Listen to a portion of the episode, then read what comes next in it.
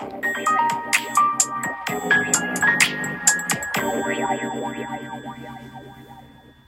んばんは。炎上しそうで炎上しないさすらいのエンタメ系ウェブウォッチャー、テリーのよもやますぎる部屋でございます。いかがお過ごしでしょうか？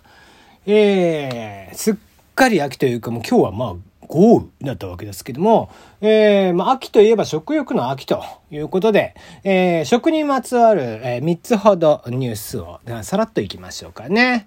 えー、まずは昨日もすでにツイッターでも、え、話題になっておりました。昨日、おとといですかね。えー、先日、ウインナー弁当を発売しました。ローソンストア100。こちらが、えー、まあ、おかずだけという、えー、弁当の第2弾ということで、え、今度はミートボールのみと。おかずはミートボールのみというミートボール弁当を11月10日に発売すると発表をいたしました。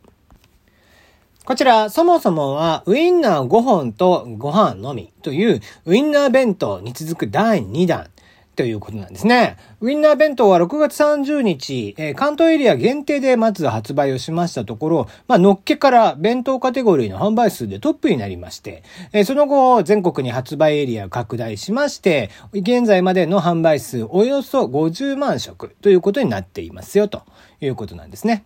えー、新商品はミートボールだけのお弁当でミートボールを思う存分楽しんでほしいというコンセプトのもと開発されまして、ミートボールの下にはパスタが少々入っておりますが、メインのおかずはミートボール6個という位置づけとなっているそうです。えー、通常ご飯とおかずの間に仕切りとして使われる緑色のバラン。こちらを除くことでコストのカットもしており、まあゴミとかも減っているということなんですよね。うん、まあまあ全然いいんじゃないかなと思いますし、僕もミートボール大好きだったりとかするんだけど、でさ、なんか、こう、腹立たしいのは、えー、いいじゃん、なんか別にこういうのも。で、しかもこれってさ、これ216円かな？お持ち帰りなんでね。216円なんです。で、あの、実に合理的だなと思うのは、例えばこれと、あとちょっとしたサラダとかスープとかをつけても、まあ、ワンコインで収まるような形なのね。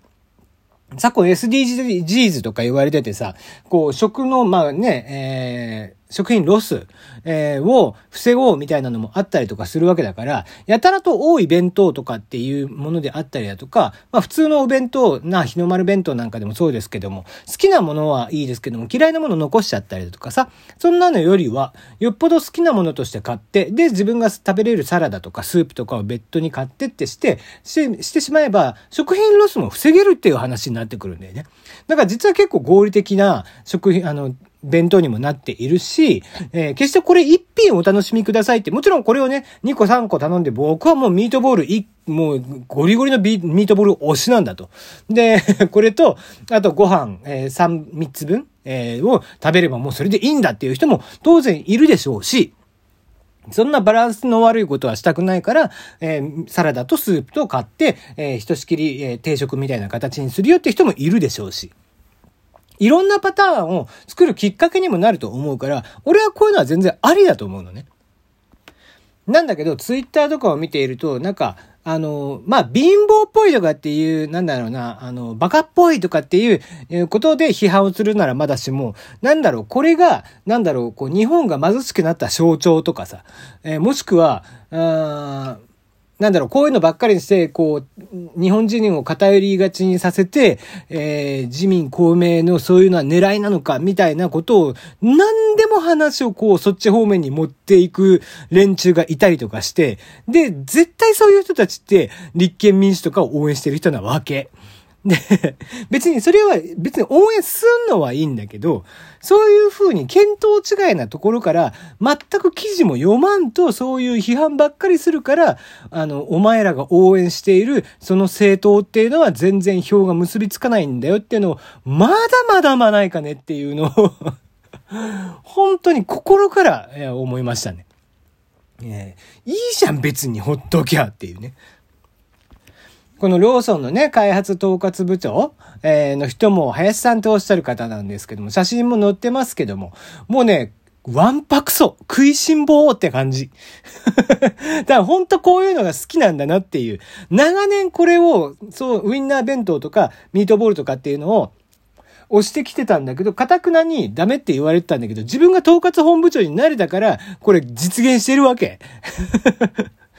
ね。だから別に日本が貧しくなったとかそういう話じゃないっていうのをもう何も記事とかちゃんと読まんとさそういうふうなこう政治批判とかに持っていくちょっと頭の湧いた連中、うん、っていうのがやっぱり好きになれないなとかっていうふうに思いながらまあでも弁当自体はなんか僕は美味しそうだなと思って見ている結構ジャンキーな食べ物僕は好きなんでね、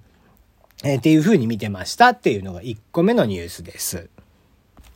続いて二つ目。僕の大好きな商品、日清のカップヌードル UFO。こちらがですね、販売から45周年記念プレミアムということで、史上最極、最極、極 ドロッと濃厚ソースと、えー、特濃ソースというのを、え、発売したそうです。もうなんて呼べばいいんだろうね。えー、こちら11月15日発売ということで、えー、今回、えいつももドロッとしたソースをさらに特濃にしたソースのものっていうことで、えー金のパッケージを装いまして、え新たに、え期間限定での発売ということになるそうです。えー、麺も若干太めになっておりまして、待ち時間も5分と、通常3分なんですけども、そちらより長いという形になってますね。えー、見た目も明らかに、えー、麺がちょっと太いという感じ。あとソースの感じもいつもよりも濃いという感じで、え、味もしっかりと。さらに、えオニオンの甘みであったりだとか、っていうのもちょっと含まれていたりとかして、いつもよりもより濃厚な、そしてガーリックの風味とかも加わった感じの作品、作品じゃねえな、えー、商品になっているそうですので、こちら Amazon なんかでも、えまとめ買いもできますので、えー、ぜひ、えー、食べていただくか、もしくはコンビニとかでね、見かけた際は、えー、記念品だと思って買っていただければいいんじゃないかなと。あんまりね、えー、西日本、僕は出身が西日本というか九州なんで、やっぱり西日本といえばですね、あの、まあ、大阪に、えー、日清さんがありますんでね、西日本は、あの、それこそペヤングって僕九州の時に見たことなかったんですよ。で、東京来てから実際見たことがあるぐらいの。今はね、セブンイレブンさんが、えー、結構強く出てきているので、えー、セブンには置いてあったりとかするんですけども、やっぱり向こうでは日清がすごく強いので、えー、僕らはやっぱり UFO で育っているっていう兼ね合いですね。え、こちらは UFO を楽しみにしたいなと思っております。えー、ちなみに僕が UFO をいつも言いますが、食べる際は、えー、大盛りの UFO を、えー、1分も待たないぐらい、やっと麺がほぐれるぐらいでお湯を捨てて、パッキパキの状態で、え、ソースかけて、マヨネーズかけて、え、本当はそれに、え、ポテトチップスの海苔塩とかを砕いて乗せて、え、さらにチー、スライスチーズと一緒に食べる、食べるというね。えー、究極のカロリー爆弾みたいなのを、えー、好きなんですけども。まあもうこれに関しては、えー、最近はちょっとね、胃もたれするので2週間に一遍とかで我慢するようにしてますね。ポテチの線も大概我慢するようにしているのでね。え、まあでも美味しいんですよ。あの、むちゃくちゃ美味しいんでね、この食べ方はおすすめではありますね。若い方だったら、えー、このジャンキーな感じも楽しめるんじゃないかなと思います。はい。最後、えー、トマトケチャップなどの有名なハインツですね。主力商品の、えー、トマトケチャップ。こちらの、えー、マーゼエディション。えー、火星版ですね。を2021年11月8日に発売をしました。この火星版ケチャップ、原材料は地球版と同じトマトなんですけども、何が違うかと言いますと、火星と同じ土、土壌の条件ですね。こちらで栽培をされているらしいっていうことなんですね。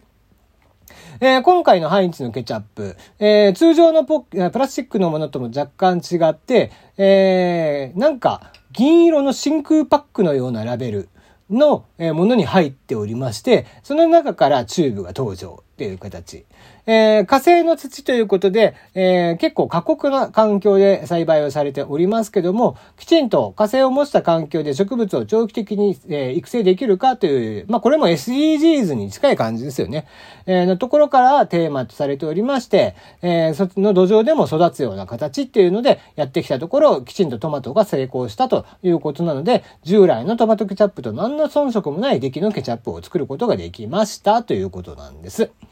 えーと、じゃあ何が違うのって言ったらパッケージが違うっていうだけというね。はい。